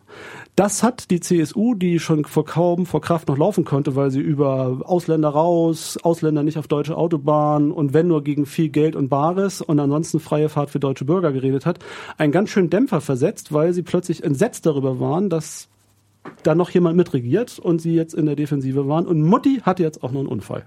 Und deshalb ist jetzt alles kompliziert geworden. Und wahrscheinlich bereut jetzt Seehofer doch, dass er kein ordentliches Ministerium abgekriegt hat in der Großen Koalition, sondern nur so Gedöns und Krams.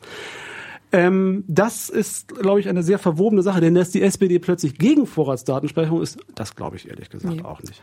Also meine Interpretation des Ganzen ist, dass äh, Heiko Maas, so wie er auch rüberkommt, einfach smart sein Amt Oh, leitet ja. und keine Lust hat, ähm, jetzt was vorzulegen, was er in drei Monaten wieder ändern muss.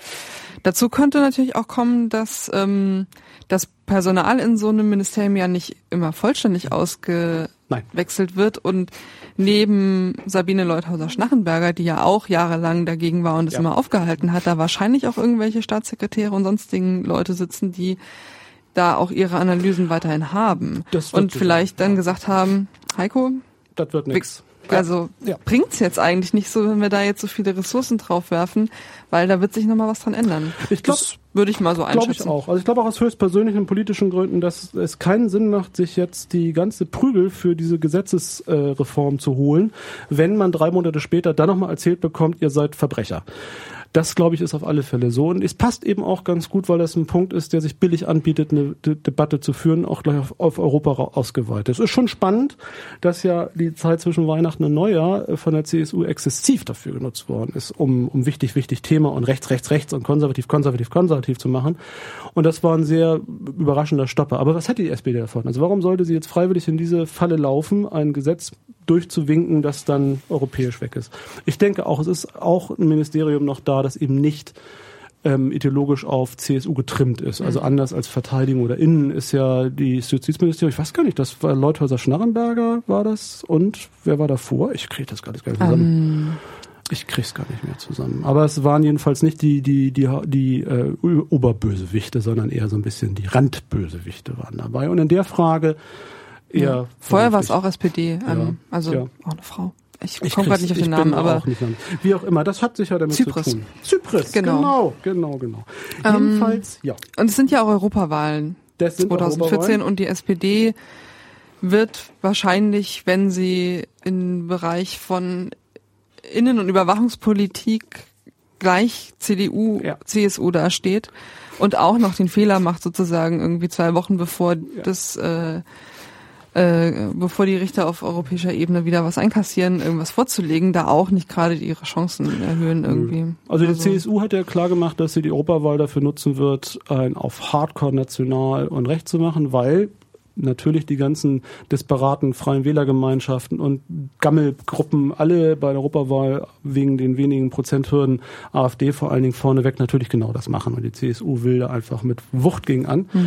Und die SPD hat, finde ich, überraschend schnell jetzt den, äh, den, Gegen, den Gegenball sozusagen aufgenommen und mal gucken. Also versucht sich zu positionieren, um der, der anderen abzugreifen, dass sie ja die Wächter für was auch immer in dieser Regierung sein werden. Gucken wir mal. Und was, glaube ich, auch dazu gehört, ist ja auch ein Gerangel. Die neue Gruppe muss sich erstmal finden und wie alle miteinander auskommen. Dass kaum war dieser beknackte Koalitionsvertrag durchgewunken und Regierung im Amt äh, einer der angeblichen Errungenschaften der Sozialdemokratie, nämlich der Mindestlohn, also so flächendeckend wie er nicht ist, aber ähm, sofort von, von allen angegangen als, als großer Tag. Es ist so ein bisschen auch jetzt das Ausspielen, wer hat was im Köcher und wer kann was machen. Spannend ist jedenfalls, und das geht dabei wieder unter, dass all die ähm, Debatten, die wir hier auch geführt haben, um die rechtliche Auseinandersetzung, was darf Vorratsdatenspeicherung eigentlich? Wie viel Präventionskontrolle darf denn sein? Also das, was wir über Snowden gerade erleben, aber hier in Deutschland einfach nicht geführt wird, dass das über die europäische Rechtsfrage plötzlich doch wieder eine Rolle spielt. Denn so abartig ähm, desperat sind diese Positionen nicht. Die schaffen es sogar bis zum Europäischen Gerichtshof. Die Frage, was darf die eigene Obrigkeit eigentlich machen? Kontrolliert oder unkontrolliert? Ähm, so richtig rübergekommen und das ist das, was mich wieder wundert hat, Herr Maas, dass er rübergebracht hat, das auch nicht, denn er hat sich ja nicht zurückgezogen auf was ganz Technokratisches, das kann die SPD ja gut, nämlich wir wissen ja nicht, wie das Europäische Gericht entscheidet, was er eigentlich findet. Also welche Meinung er eigentlich dazu hat, das hat er der Welt nicht verraten, oder? Ich hab, also ich weiß es nicht. Ich weiß es auch nicht. Also er möchte nicht, dass er möchte europäisch rechtskonform sein. Das ist ja auch schön. Aber eine eigene Meinung, also er möchte konform sein. Ist, vielleicht ist das, er möchte gerne konform sein mit, der, mit dem, was wichtiger ist als er. Vielleicht ist das seine Meinung. Nur irgendwie, das geht daran vorbei. Denn dann muss man der CDU das schon lassen, der CSU. Die haben die Meinung, es ist richtig, das zu machen. Also die Gegenposition hat die SPD sozusagen auch nicht richtig hinbekommen. Nee, gar nicht. Also das wäre nee. ja auch wiederum nicht konsistent mit dem, was sie schon. Wäre nicht so richtig richtig. Ähm, das leitet über zu der SPD und der Position zu dem, was wir hier gerade in der Danger Zone in Hamburg äh, haben, wenn wir dann darüber gehen von der Frage, wen wir lieber mögen. Genau. Ja. Ist ja auch, wie Heribert Brandl irgendwie heute in der SZ äh, bisschen herausarbeitet, ja auch ein ähnliches Ding, ne? Also Ja. Vorratsdaten und Vorratskontrolle und Prävention, Prävention. Erfassen von Daten. gucken, Ja. wer läuft hier eigentlich rum, was haben die Leute hier in ihrer Tasche. Ja, Berichte aus der Danger Zone. Bericht aus der Danger Zone. Was haben wir? Wir haben in Hamburg ein ganz schönes, also wir haben in den letzten Wochen einfach ein größeres Debakel erlebt, würde ich sagen, vielfältiger Art. Bleiben wir mal dem Hauptdebakel, nämlich dem Debakel, dass wir als Ergebnis jetzt tatsächlich ein Gefahrengebiet haben, das irre groß ist. Also das ist so groß wie Flensburg. Also es sind 55, 80.000 Leute. Auch da ist diese Zahl wieder. Also es, es sind, äh, da passen schon mehrere Kleinstädte rein. Und es umfasst eigentlich alles von der Schanze bis zum Ikea, ähm, Baustelle und runter zum Hafen. Also Und zum Wall. zum Wall. Ja. Ja. also alles, was irgendwie innenstädtischer äh, Bereich von Protest und von Auseinandersetzung und von Brennpunkten ist, also von Orten, da sind wir wieder bei, bei sichtbaren Orten, an denen sich Auseinandersetzung und Dinge zeigen, die erklärt sind, das ist mein Ort, das ist dein Ort oder wem gehört der Ort oder wessen, also auf wessen Gebiet liegt der Ort und wer darf bestimmen, was da passiert. Das ist ein Riesenareal, das als Gefahrengebiet gekennzeichnet ist. Das geht nach dem Hamburger Polizeigesetz und Gefahrengebiet bedeutet, dass dort wesentliche Bürgerrechte schlicht außer Kraft gesetzt sind. Also das, muss man nicht lang für tun. Also man hat, also es wird vom Gedankengang ist die, das Interesse der Obrigkeit und der uniformierten Truppen an Kontrolle, an Aufhalten, an, an aus, also dass man sich rechtfertigen muss, dass man da ist als Mensch, ist wichtiger als alles andere. Das ist plötzlich so. Ich muss erklären zu irgendeinem dahergelaufenen Popanz und Uniform, warum ich denke, dass ich da sein darf. Das ist sonst anders. So. Da werden jetzt viele Leute sagen, na, mir geht das jeden Tag so, aber das sind immer nur die Randständigen, die es normalerweise betrifft. Also Obdachlose und Jugendliche. Oder Schwarzafrikaner. Also Leute, die irgendwie so. Aber jetzt betrifft das plötzlich alle anderen auch. Ja. Das ist Gefahrengebiet. Und die Polizei macht das relativ beherzt mit mehreren Hundertschaften. Die laufen auch nicht rum wie äh, Polizisten aus der Augsburger Puppenkiste, sondern die sind in voller Playmobil-Kampfmontur unterwegs. Mit Helm, mit Schild, mit Waffe, mit Schlagstock, in großer Gruppe organisiert. Also richtig schon, also richtig Starship Troopers sind da Ja. irgendwie dabei. Und das ist natürlich auch beängstigend. Das ist die Situation, die gerade hier in Hamburg stattfindet. Und das bedeutet für Haufen Menschen, dass sie hier jeden Tag schwer belästigt werden und bedroht werden und natürlich auch erzählt bekommen, dieses Gebiet gehört nicht mehr dir, das gehört uns. Was willst du hier eigentlich noch? Ist das eine Zusammenfassung? Ja, Geht, ne? so, so ähnlich fühlt sich das, glaube ich, an, So wenn man da so fühlt sich das rumläuft. an, Ja. Man überlegt sich, was ziehe ich an, wenn ich zum Bäcker gehe. Wie schwarz darf ich mich anziehen? Was macht, darf, also HSV-Schal würde helfen. St. Pauli, gar nicht gut. Ähm, auch das sind totale Albernheiten, dass die Zuordnung zu einer Fankultur eines Fußballsportvereins zu einer ideologischen äh, Identifikationsnummer wird, auf welcher Seite stehst du, Kamerad, Genossin oder was auch immer. Auch hart, oder? Ja. Also, da werden Selbstdefinitionsträume von allen Beteiligten wahr. Ähm, das erinnert mich auch, Nordirland gibt's bei allen Volksfesten gab's immer irgendwie den, den, und bei allen Plakaten stand immer, dass keine Sportfarben, also keine Trikots und so erlaubt sind, um genau das zu verhindern. Ich fand das immer irgendwie, fand das immer merkwürdig, also welche Bedeutung das hat, aber plötzlich ist es ganz vorne weg. Also mit dem St. Pauli, mit der St. Pauli, Quatsch, mit der HSV-Mütze auf dem Kopf kann man, glaube ich, aktuell in der Danger Zone besser klarkommen als mit St. Pauli. Wäre auch ein interessantes Experiment. Stimmt. Es sind ja Leute gerade sehr experimentierfreudig. Vielleicht mal schauen, ob man dann vielleicht gegrüßt wird. Ja. ja, oder ein nettes Gespräch kommt Ja. und dass der Torwart jetzt wieder verletzt ist. Ach, ist es nicht ein Driss. Ähm, es gibt natürlich da auch eine neue Art von Netzgegenwehr. Und die finde ich tatsächlich neu, weil die so schnell geht, weil sie einfach geht und weil sie n- n- doch einen größeren sozialen Raum plötzlich äh, darstellt, also mehr soziale Nähe zeigt. Also wenn es so ein, so ein Hashtag auf Twitter gibt, ähm, wie Gefahrengebiet oder eben dieses Haha, ich weiß gar nicht, was war das, äh, 12, irgendwas, ich weiß es nicht. Also jedenfalls 21.12. 21 Zu der Demo zu der Demo 21.12.. Genau. Ähm, das schafft natürlich gleich einen ganzen Durchlauf, wo man plötzlich nicht mehr ganz alleine gegenüber der Obrigkeit steht. Also ein Gefahrengebiet und wo man dann alleine der Obrigkeit ausgeliefert ist, das ist ja eine der Bilder, da ist die große Macht, die dich vereinzelt kontrollieren darf, dass sich so eine Art soziale Nähe einstellt im, im äh, Internetraum. Ja. Das Das hat irgendwie nochmal so eine neue Ebene auch von dieser Nachbarschaftlichkeit, mhm. die ja so ein Viertel oder mhm. diesen Zusammenhang von mhm. Vierteln eh auch auszeichnet, dass sozusagen jenseits von der Kneipe oder vom Stadion ja. ähm, auch nochmal so eine Ebene von Kommunikation da ist, so eine Ebene von Mitkriegen, was passiert. Also ich sitze in der S-Bahn, fahre genau. nach Hause und lese schon, dass in der Wurwelstraße wieder ein Kessel ist, weil dort eine Sponti-Themo ja. war. Und ich glaube, darum geht's auch. Es geht nicht so sehr, ich glaube, das wurde auch so ein bisschen diskutiert, irgendwie gerade im Zuge von mhm. diesen äh, vielen Sponti-Demos zum Thema Lampedusa. Es geht, glaube ich, nicht darum, über anderthalb Tage auf Twitter eine sogenannte Spontandemo vorzuplanen. Also das waren, glaube ich, so Absurditäten, die auch innerhalb von einer halben Woche allen klar waren, dass das nicht der Punkt sein kann. Aber es geht darum zu sagen, hier bei mir an der Ecke ist gerade wieder was, ich habe gerade jenes erlebt, ich lieg nachts im Bett, es ist vier Uhr und trotzdem steht immer noch ein laufender Polizeibus genau. vor der Tür. Einfach diese Alltagserlebnisse nochmal zu verbinden, zu zeigen, wir sind hier die Leute, die in diesem Viertel wohnen, die auch irgendwie mitkriegen, was passiert, die Zusammenhänge auch sehen. Sowas zu machen wie mit den Leuten in anderen Städten zu kommunizieren oder auch international. Gestern Nacht hat ein Freund von mir ein ähm, kurzen Blogpost englischsprachig zusammengefasst, wo er sagt, okay, hier gibt's die Flora, das ist folgendes, es gibt mhm. diese Lampedusa-Gruppe, es gibt diese Esso-Häuser, es gab diese Demo, jetzt gibt's dieses Gefahrengebiet. Einfach mal, um auch den Fragen zu begegnen, die seine englischsprachigen mhm. Follower auf Twitter irgendwie, was passiert da bei euch gerade irgendwie, darauf zu antworten. Und und, und eben auch, dass ein Austausch stattfindet, der mehr ist als nur, es gibt da eine Seite, da stehen irgendwie Infos oder sowas, sondern dass tatsächlich, das fand ich jedenfalls jetzt in den letzten Tagen, dass eine gewisse Dynamik da ist und auch wirklich, dass Leute sichtbar werden, dass Blog-Einträge von Leuten plötzlich mit einer Runde machen, sichtbar werden, Meinungen sichtbar werden, auch bestimmte Sätze, Bilder dazu kommen, die eben aus den üblichen Nachrichten oder Meinungsproduzierenden herauskommen. Also tatsächlich, dass eine, eine, eine, eine mehr Breite kriegt. So Man stelle sich vor, es ist Gefahrengebiet und die einzige Verlautbarung dazu ist die Pressemitteilung von der Polizei. Man stelle sich vor, es ist Gefahrengebiet und die einzigen, die darüber kritisch berichten, sei FSK. Was für eine schreckliche Idee. Ja. So. Und auch das Thema ähm, ja, alternativer Journalismus und, das ist dann, und so weiter. Genau.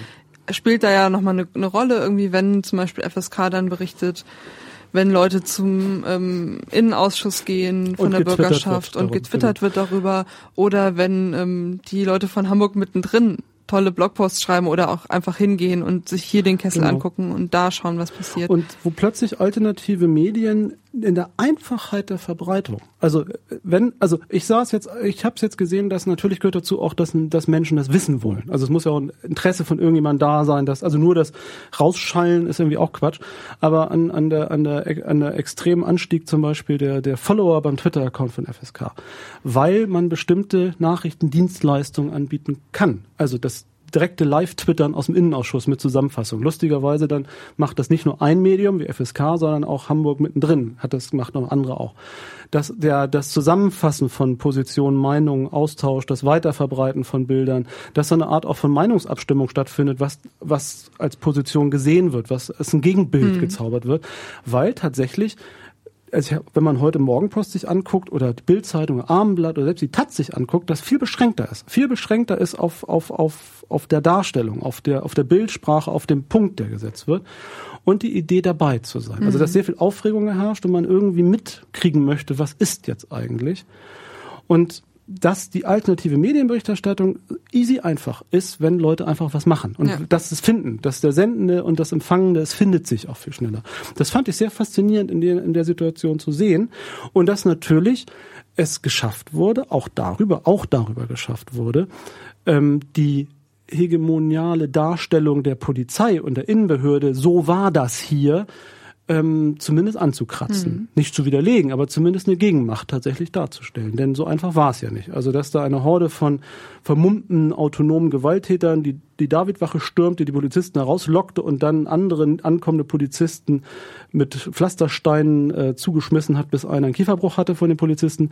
Diese Geschichte, die da inszeniert worden ist in der Presse, ist schlicht falsch. Gelogen. Stimmt nicht. Und es ist nicht die Morgenpost, nicht das Abendblatt, es ist auch nicht die Süddeutsche Spiegel Online, die sich dieser Geschichte gewidmet haben, sondern es ist die Alternativmedienszenerie, die sich dem gewidmet mhm. hat. Was ich auch spannend finde in dem Zusammenhang ist, wie dann wiederum Leute, die bei äh, nicht Alternativmedien arbeiten, ja. ähm, dann sozusagen als Einzelpersonen individuell trotzdem auch interagieren mit diesen Alternativmedien. Also dass Ja. dann Leute, die bei, bei Spiegel in der Redaktion sitzen oder bei Spiegel Online, die ja in Hamburg auch sind, dass ich dann sehen kann, tatsächlich, die gehen auch zu diesen Demos Mhm. und gucken das auch sich an und sind dann auch plötzlich in Situationen, vielleicht neben jemandem, der bei Hamburg mittendrin oder Mhm. bei FSK arbeitet, zusammen da zu stehen mit dem Presseausweis und irgendwie Ja. Dinge zu erfragen Genau. oder irgendwo Genau. nicht durchzukommen und so weiter. Und genau, dass auch da ein Austausch auch über, über so ein paar Beschäftigungs- und Sozialschranken hinaus plötzlich stattfindet. Und da ist sowas Einfaches wie Twitter mit einer wirklich seltsamen, also das ist ja nicht besonders, nicht besonders feinsinnig, auch die Idee des Hashtags oder so ist ja nicht besonders feinsinnig, aber schafft eine neue große Möglichkeit der Meinungsbildung, des Austauschs und der Idee was sehr spannend ist. Und, und ohne dass es in dem Sinne Planung braucht oder Leitung braucht oder Funktion braucht, sondern von verschiedenen, die über den Inhalt zusammenkommen. Ich finde das ganz toll. So, also nicht, dass dadurch, also nicht, dass jetzt daraus in Konsequenz Aufklärung, Freiheit und Weltrevolution folgen soll.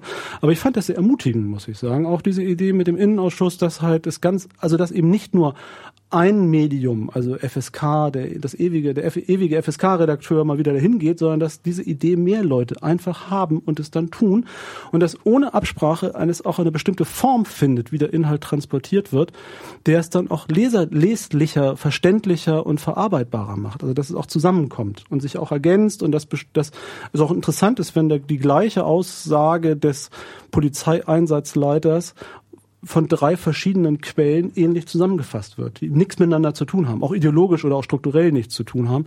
Das hat was. Also ich finde, das ist sehr nett. Also das, das schafft mir dann wiederum nochmal ein positiveres Verhältnis zu der Frage, was Netz auch sein kann. Plus natürlich, dass die Polizei es sicherlich ganz grässlich findet, dass die technischen Möglichkeiten der, der Organisation von Spontanaktionen, des Abstimmens, die sind natürlich gigantisch. Guerilla. So, also das ist, ist einfach ganz fantastisch. Und die bösen Gerüchte, wie es dann mal in London war, also das ist nicht so schwierig, dass man sich irgendwie über die moderne Technik äh, über austauscht, wo welche Polizei welche Kontrollen gerade macht.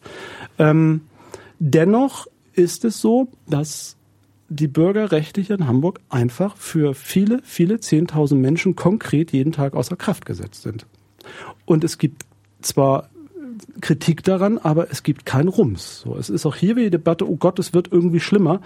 Ähm, die Situation ist schlimm. Und das finde ich wiederum dann auch so faszinierend. Also bei allem Echtzeit betrachten, ähm, zur Kenntnis zu nehmen, dass das eine Katastrophe ist, die hier einfach eingetreten ist. Also eine echte polizeirechtliche Katastrophe, die vergleichbar ist mit dem Außerkraftsetzen in ganz anderen Ecken der Welt, die wir alle immer als da ist es nicht so schön wie hier identifizieren. Das findet wiederum nicht statt. Also die Erkenntnis, dass man hier einfach karboniert worden ist, dass man richtig als unwichtiger Bürger, als Bürgerin einfach gesagt, du hast hier nichts mehr zu sagen, jetzt regiert die Polizei die Konsequenz kann man, kann man die vielleicht nicht ziehen? Also es, wir hatten das ja auch, dass es ganz viele Berichte über Gefahrenzonen jetzt auf Spanisch gibt oder auch türkischsprachig, mhm. wahrscheinlich auch sich irgendwie Russen dafür interessieren werden. Denn das ist schon eine harte Nummer, die hier passiert. So. Ja, und dann auf einmal auch in den anderen Sprachen ähm, militarisierte Zone. Militarisierte Zone. War sowas, also ja, ja. auf Spanisch, ja. was ich dann verstanden habe, oder Curfew auf Englisch. Mhm. Was ja, es ist ja de facto keine Ausgangssperre für alle, Nee. aber wenn ich irgendwie abends nochmal von der Kneipe nach Hause gehe und werde kontrolliert und krieg irgendwie, obwohl ich in der Zone wohne, Hm. eine Aufenthaltserlaubnis bis morgens um sechs, dann habe ich de facto eine Ausgang Ausgangssperre und Genau. muss in meinem Zimmer bleiben. Genau, und es ist, So. ja, und die, die, die Normalität, mit der jede Rechtsstaatlichkeit, also, dass die, dass die Obrigkeit mich erst irgendwie was darf, wenn, sondern dass das komplett außer Kraft gesetzt worden ist und basierend auf offensichtlich so nicht stimmenden Geschichten. Also es ist so, die Geschichte, die erzählt worden ist als, als Geburtsstunde des Gefahrengebiets, nämlich dieser konzentrierte, geplante Angriff auf irgendwelche uniformierten Kräfte auf den Kiez, die stimmt so nicht. Punkt. Und der Innenausschuss gestern sagt dann, der Innensenator, es ist letztendlich auch irgendwie egal, aber es ist ja gefährlich genug. Also dass die, die, die Begründung, also es ist so schlimm auf Hamburg Straßen, jetzt muss was passieren, so schlimm ist es nicht gewesen, aber es ist trotzdem passiert und es passiert nichts also es geht so weiter. Und die Konsequenz daraus, ähm, die glaube ich, ist vielleicht auch zu schrecklich. Denn, die, denn bei aller also bei allem versuche sich dann über Twitter und über Austausch und über da sind die Polizei und über lustige Aktionen, indem man mit, weiß ich nicht, also gefakten Drogen in dem Rucksack, ne, also mhm. da ein bisschen Live-Rollenspiel mit der Polizei macht, was ja einem das Gefühl von, ich habe noch Handlungsmacht ja. geben soll. Zwölf Punkte in der Danger Zone. Zwölf Punkte in der Danger Zone. Also ein lustiges Spiel ja auch ist, was einem vermitteln soll, ich kann ja doch noch mich wehren. Ich bin noch hier. Ich bin nicht weggemacht. Trotzdem, es ist da. Es ist einfach da.